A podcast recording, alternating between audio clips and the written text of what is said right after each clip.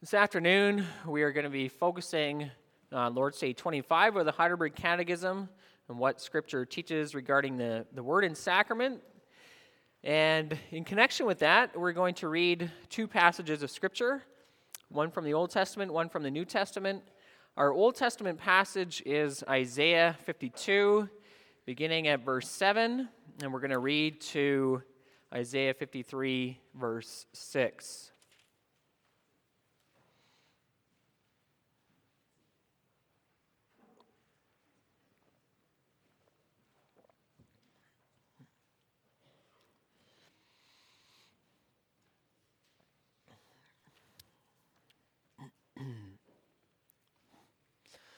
So, Isaiah 52, beginning at verse 7. How beautiful upon the mountains are the feet of him who brings good news, who publishes peace, who brings good news of happiness, who publishes salvation, who says to Zion, Your God reigns. The voice of your watchmen, they lift up their voice, together they sing for joy. For eye to eye they see the return of the Lord to Zion. Break forth together into singing, you waste places of Jerusalem. For the Lord has comforted his people, he has redeemed Jerusalem. The Lord has bared his holy arm before the eyes of all the nations, and all the ends of the earth shall see the salvation of our God. Depart, depart, go out from there. Touch no unclean thing. Go out from the midst of her. Purify yourselves, you who bear the vessels of the Lord. For you shall not go out in haste, and you shall not go in flight, for the Lord will go before you, and the Lord and the God of Israel will be your rear guard. Behold, my servant shall act wisely, he shall be high and lifted up, and shall be exalted. As many were astonished at you, his appearance was so marred beyond human semblance, and his form beyond that of the children of mankind. So shall he sprinkle many nations, kings shall shut their mouths because of him. For that which has not been told them they see, and that which they have not heard they understand. Who has believed what he has heard from us? And to whom has the arm of the Lord been revealed? For he grew up before him like a young plant and like a root out of dry ground. He had no form or majesty that we should look at him, and no beauty that we should desire him. He was despised and rejected by men, a man of sorrows and acquainted with grief. And as one from whom men hide their faces, he was despised, and we esteemed him not. Surely he has borne our griefs and carried our sorrows, yet we esteemed him stricken, smitten by God, and afflicted. But he was pierced for our transgressions, he was crushed for our iniquities. Upon him was a chastisement that brought us peace, and with his wounds we are healed. All we, like sheep, have gone astray. We have turned every one to his own way, and the Lord has laid on him the iniquity of us all. As far our reading from the Old Testament, let's now turn to 1 John chapter 5.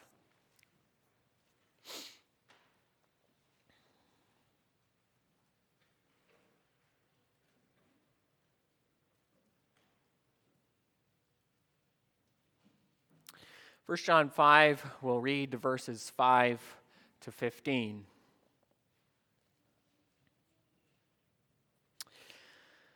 Who is it that overcomes the world except the one who believes that Jesus is the Son of God?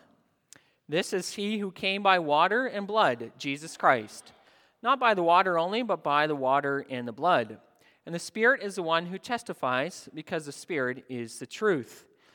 For there are three that testify the Spirit, and the water, and the blood, and these three agree. If we receive the testimony of men, the testimony of God is greater. For this is the testimony of God that he is borne concerning his Son. Whoever believes in the Son of God has the, the testimony in himself. Whoever does not believe God has made him a liar, because he has not believed in the testimony that God has borne concerning his Son. And this is the testimony that God gave us eternal life, and this life is in his Son. Whoever has the Son has life. Whoever does not have the Son of God does not have life. I write these things to you who believe in the name of the Son of God, that you may know that you have eternal life. And this is the confidence that we have toward him, that if we ask anything according to his will, he hears us. And if we know that he hears us in whatever we ask, we know we know that we have the requests that we have asked of him. As far the reading of God's word. Let's now respond by singing together Psalm 85, stanzas 3 and 4.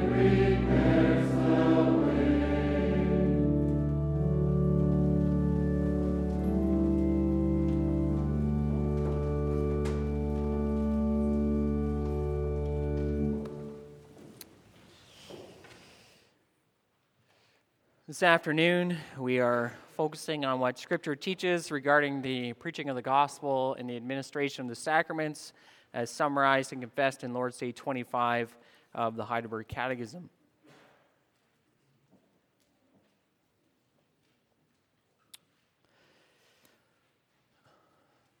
Lord's Day 25. Since then, faith alone makes us share in Christ and all his benefits. Where does this faith come from? From the Holy Spirit, who works it in our hearts by the preaching of the gospel and strengthens it by the use of the sacraments. What are the sacraments? The sacraments are holy, visible signs and seals. They were instituted by God so that by their use he might the more fully declare and seal to us the promise of the gospel. And this is the promise that God graciously grants us forgiveness of sins and everlasting life because of the one sacrifice of Christ accomplished on the cross. Are both the Word and the sacraments then intended to focus our faith on the sacrifice of Jesus Christ on the cross as the only ground of our salvation? Yes, indeed, the Holy Spirit teaches us in the gospel and it assures us by the sacraments that our entire salvation rests on Christ's one sacrifice for us on the cross. How many sacraments has Christ instituted in the new covenant? Two holy baptism and the Holy Supper.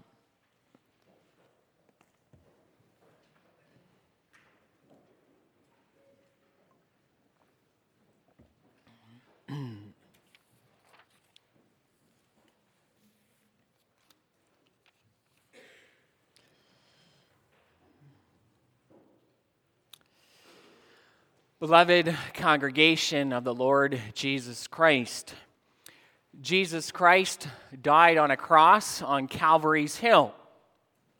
On the third day, he then rose from the dead. And 40 days later, he ascended into heaven. Now, all those events took place nearly 2,000 years ago. And here we are today in Winnipeg in the year 2019. We are separated from the death and resurrection of Christ by both time and location. Those events that Christ did, uh, they took place a long time ago. They took place in a land far away. In light of that separation, the question we face is how can the saving benefits of Christ that he obtained by his death and resurrection how can they be applied to me? How is that distance or separation going to be bridged? What is Scripture's answer? Well, the gap between the saving events Christ performed 2,000 years ago and us sitting here today is bridged by the person and work of the Holy Spirit. Holy Spirit is the one who makes us share in Christ's saving benefits that he won for us in his death and resurrection. So, how does the Holy Spirit do this? Well, he does this as he works faith in our hearts, faith in Jesus Christ. You don't need to work in order to gain these saving benefits. No, you simply receive them as you believe in Jesus Christ. And we see something of that in 1 John 5, verse 5. Who is it that overcomes the world except the one who believes that Jesus is the Son of God? Faith in Christ, worked by the Holy Spirit, is key to receiving the saving benefits of Christ. That brings us to the sermon theme. By faith, the Holy Spirit makes us share in Christ and in all his benefits. We'll see that this faith is, first of all, worked in our hearts by the preaching of the gospel. It's strengthened by the use of the sacraments, and it's focused on the finished work of Christ. So, Lord's Day 25 asks Since then, faith alone makes us share in Christ and all his benefits. Where does faith come from? The answer is from the Holy Spirit, who works it in our hearts by the preaching of the gospel and strengthens it by the use of the sacraments. So we're going to focus on the preaching of the gospel first of all. And to begin this section, I want to look at the opening words of our reading from Isaiah 52. And there we read those curious words How beautiful upon the mountains are the feet of him who brings good news. Now, those might sound like strange words. Why are these feet on the mountains beautiful? Have they been washed and perfumed? Have they been pedicured? No. To understand this image, or to understand these words, we must understand the image being used in this passage. The people with beautiful feet bring good news to Zion, and in the time of Isaiah, this referred to Jerusalem. So, the good news they proclaim to Zion or Jerusalem is your God reigns. And after this message is proclaimed, the watchmen of Zion, they see the Lord return to the city. Now, the image used here in Isaiah 52 was a common one in the ancient world. The people who bring good news are messengers sent, of a, sent ahead of a king after a battle. And those messengers coming back from the battle, they return to the home city telling the good news of a victory. The message they bring is, Your king reigns. And that essentially means your king was victorious in battle. After all, if the king dies in battle, he's no longer going to be reigning.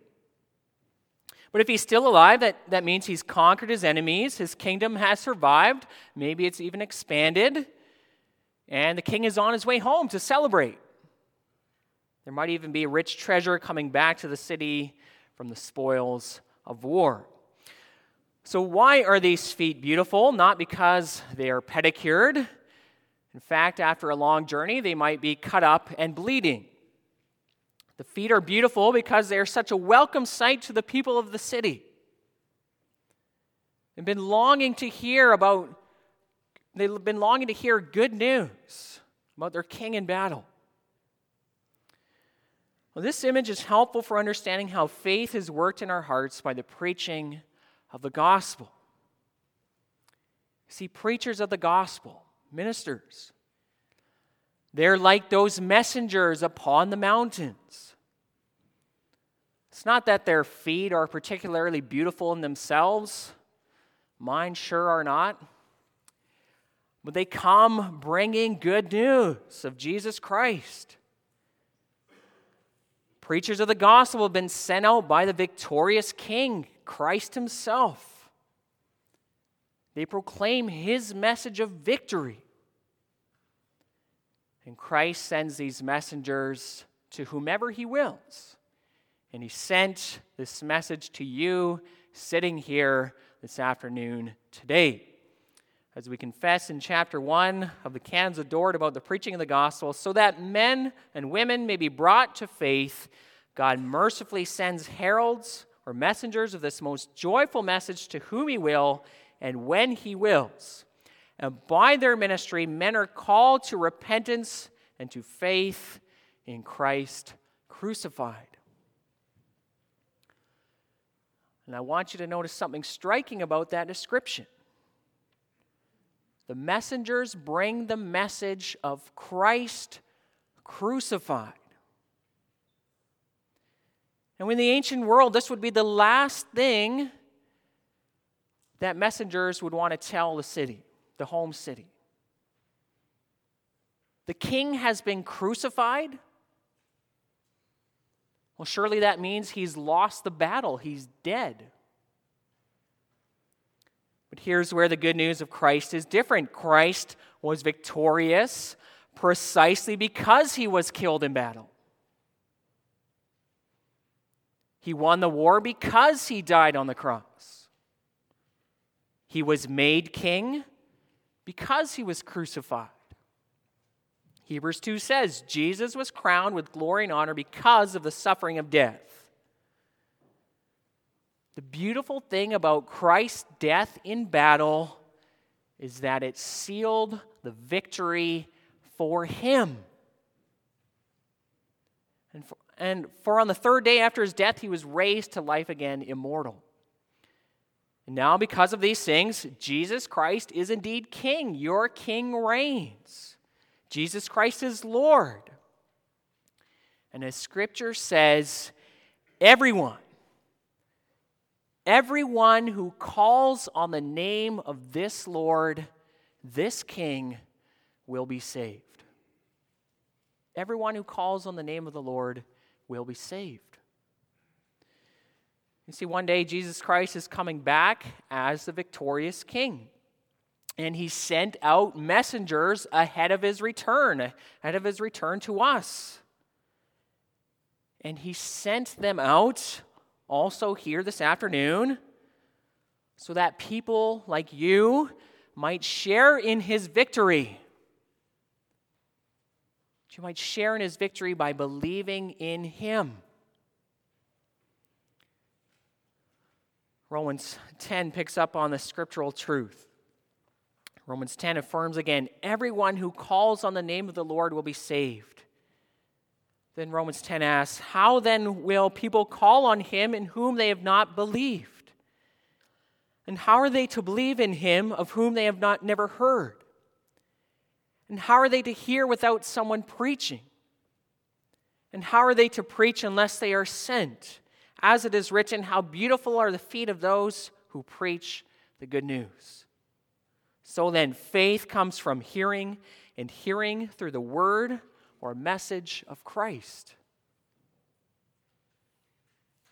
Christ sends out messengers of his victory so that people might believe, so that you might believe. We read in Isaiah 52 all the ends of the earth shall see the salvation of our God. And that's what's happening this afternoon as you hear this message. You are seeing the salvation of God in the message of Christ. This good news is sent to you so that you would see it and believe. Well, the prophet Isaiah was one of those messengers who brought good news. But the beginning of Isaiah 53 begins with a note of frustration. Verse 1 asks the question Who has believed what he has heard from us? Right? Isaiah was one of those messengers. He asks, Who has believed? There's, there's a sense of frustration and even anger in those words. This good news was preached to so many in Israel through the prophets. But what happened? So many failed to believe the good news. They did not obey the gospel. And may that never happen to you. Do you understand? The message of salvation is preached in the gospel of Christ. Never ignore it or refuse to believe it. May it never happen to any of you that you walk out of here with an unbelieving heart. There is salvation through the message of Christ. Believe it. And you, you may believe it. You are allowed to believe this gospel. Right? That, that question at the beginning of Isaiah 53, it's also a comforting question.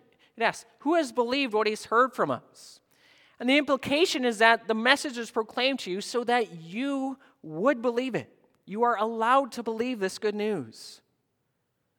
Right? Some, someone might wonder is this message of Jesus Christ, is it too good to be true? I can be saved by faith in Jesus Christ, by calling on the name of the Lord. Yes. Do not doubt, believe it.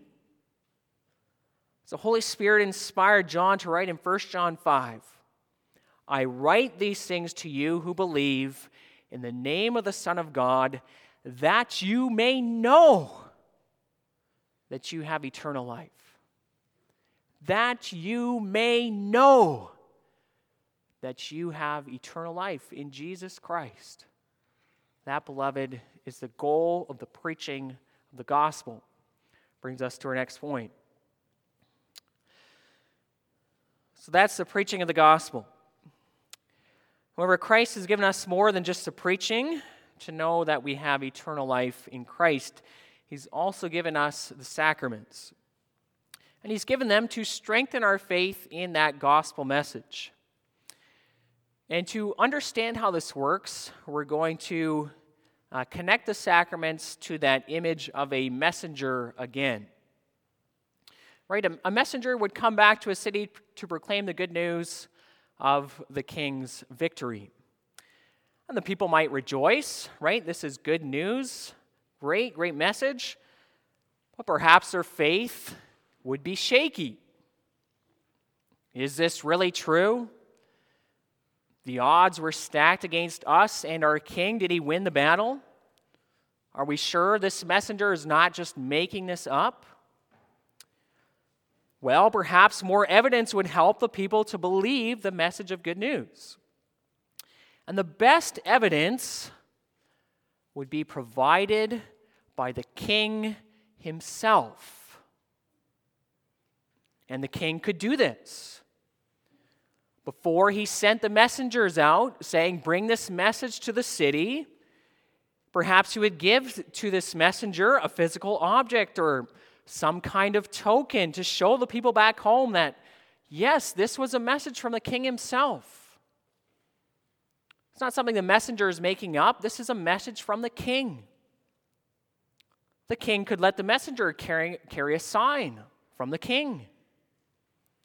And as the messenger proclaimed the good news, he could show the people, look, look, look at this sign. I'm not making this up. This is from the king himself.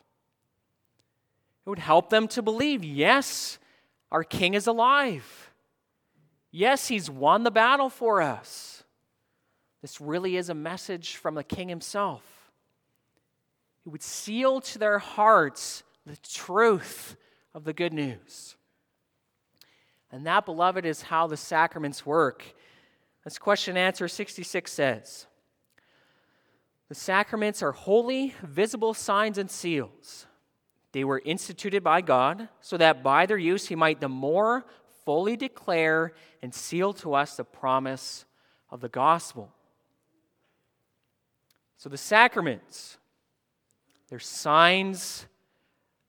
There are signs Christ the Kings give to his messengers, the preachers of the gospel.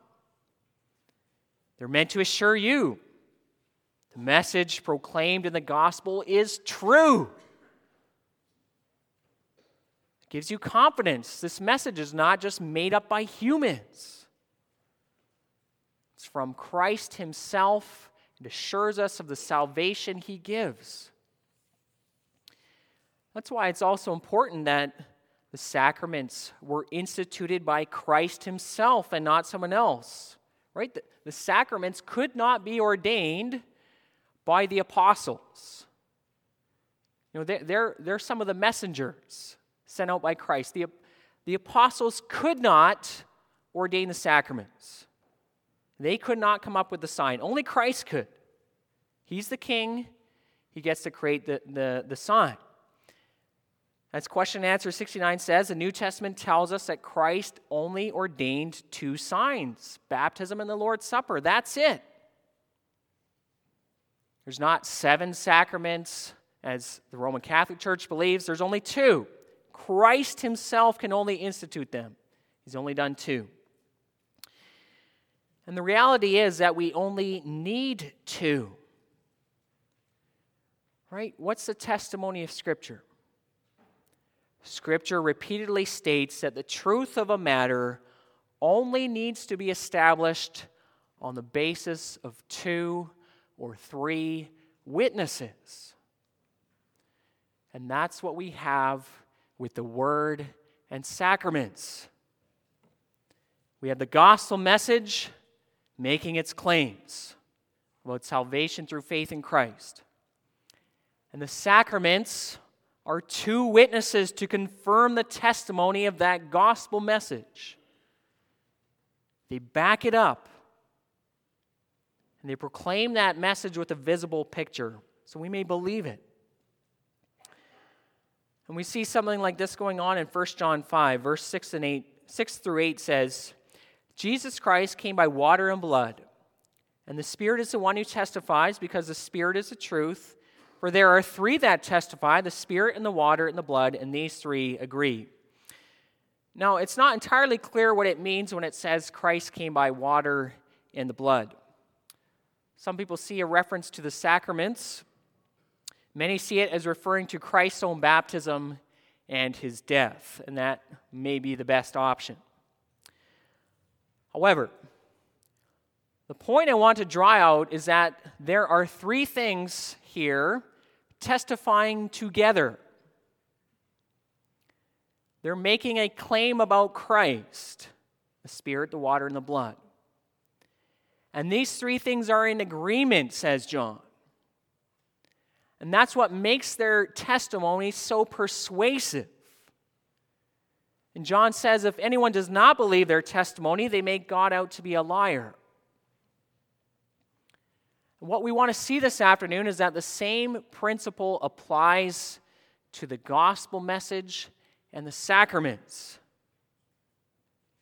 In the gospel, the good news of salvation in Christ is proclaimed. And the signs of the sacraments match that message. They give the testimony of two other witnesses to confirm this truth. And the Spirit uses those things to impress upon our hearts that, yes, it's true. This message is from God. It's all proclaiming the same message. And this brings a certain urgency to believing the gospel as well. In line of thinking of 1 John 5, verse 10, whoever does not believe God has made him a liar because he has not believed in the testimony that God has borne concerning his son. Right? If we don't believe the gospel message, if we don't believe the message the sacraments are proclaiming to us, we make God out to be a liar. He's provided a clear testimony from two, even three witnesses. How then can we escape God's judgment if we don't believe that clear testimony? Now, on the flip side, this also gives us certainty in believing the message. Here we have the word of Christ, the sacraments testifying together about salvation in Christ. Their testimony agrees. Trust this message, it will not let you down. Believe this message. You will never go wrong if you do. You will be saved. That brings us to our last point. So, what we're going to look at in this last point is that uh, God or the Holy Spirit uses the message and the sacraments to focus our eyes on the finished work of Christ. You know, today many people struggle with ADD, attention deficit disorder. There's many distractions in the world. It's easy to get sidetracked. People can have a hard time focusing on something for a long time. Well, what we want to see this afternoon is that all of us struggle with something I call spiritual attention deficit disorder. Right? Our eyes quickly turn away from looking at the finished work of Christ. We're easily distract, we are easily distracted from the cross.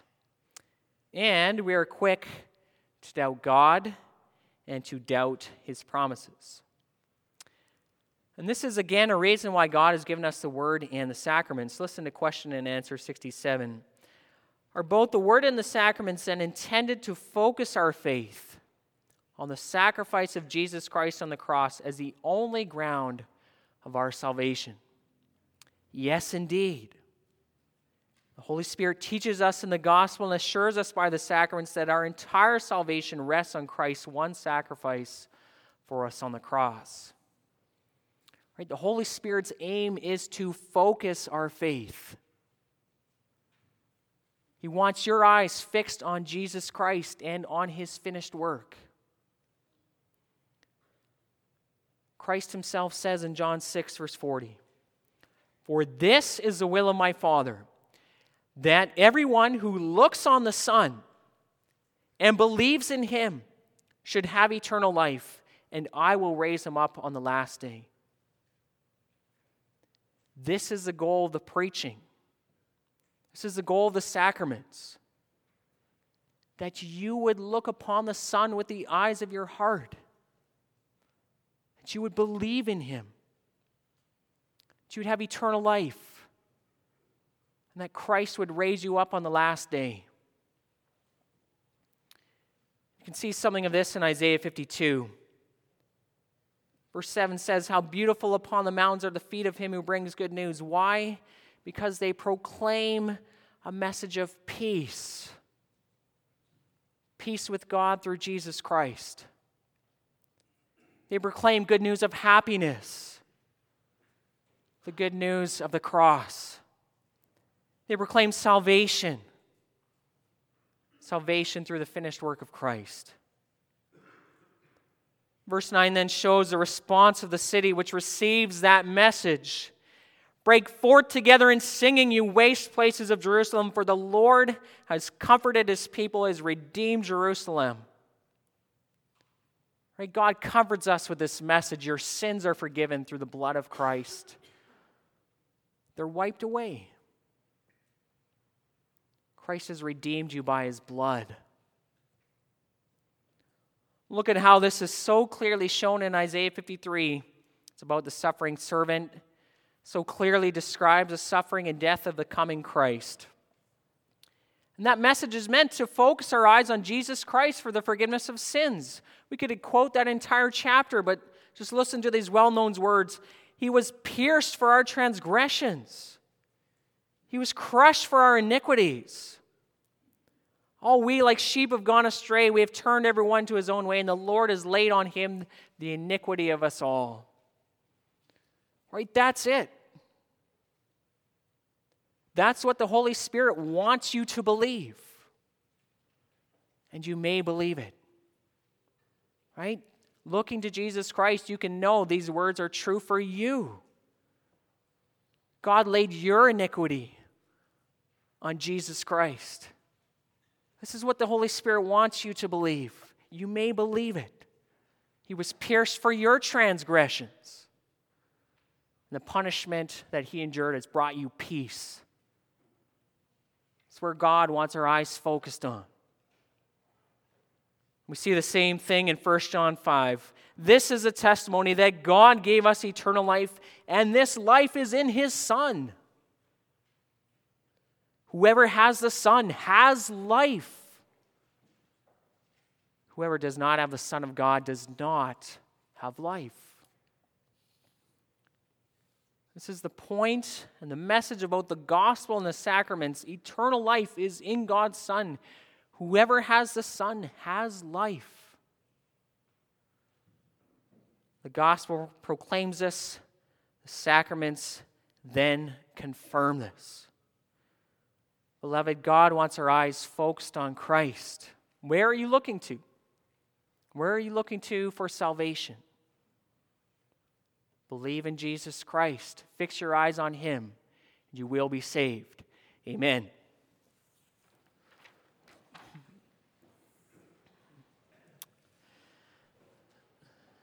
Let us respond to the preaching of the gospel by singing together hymn 71.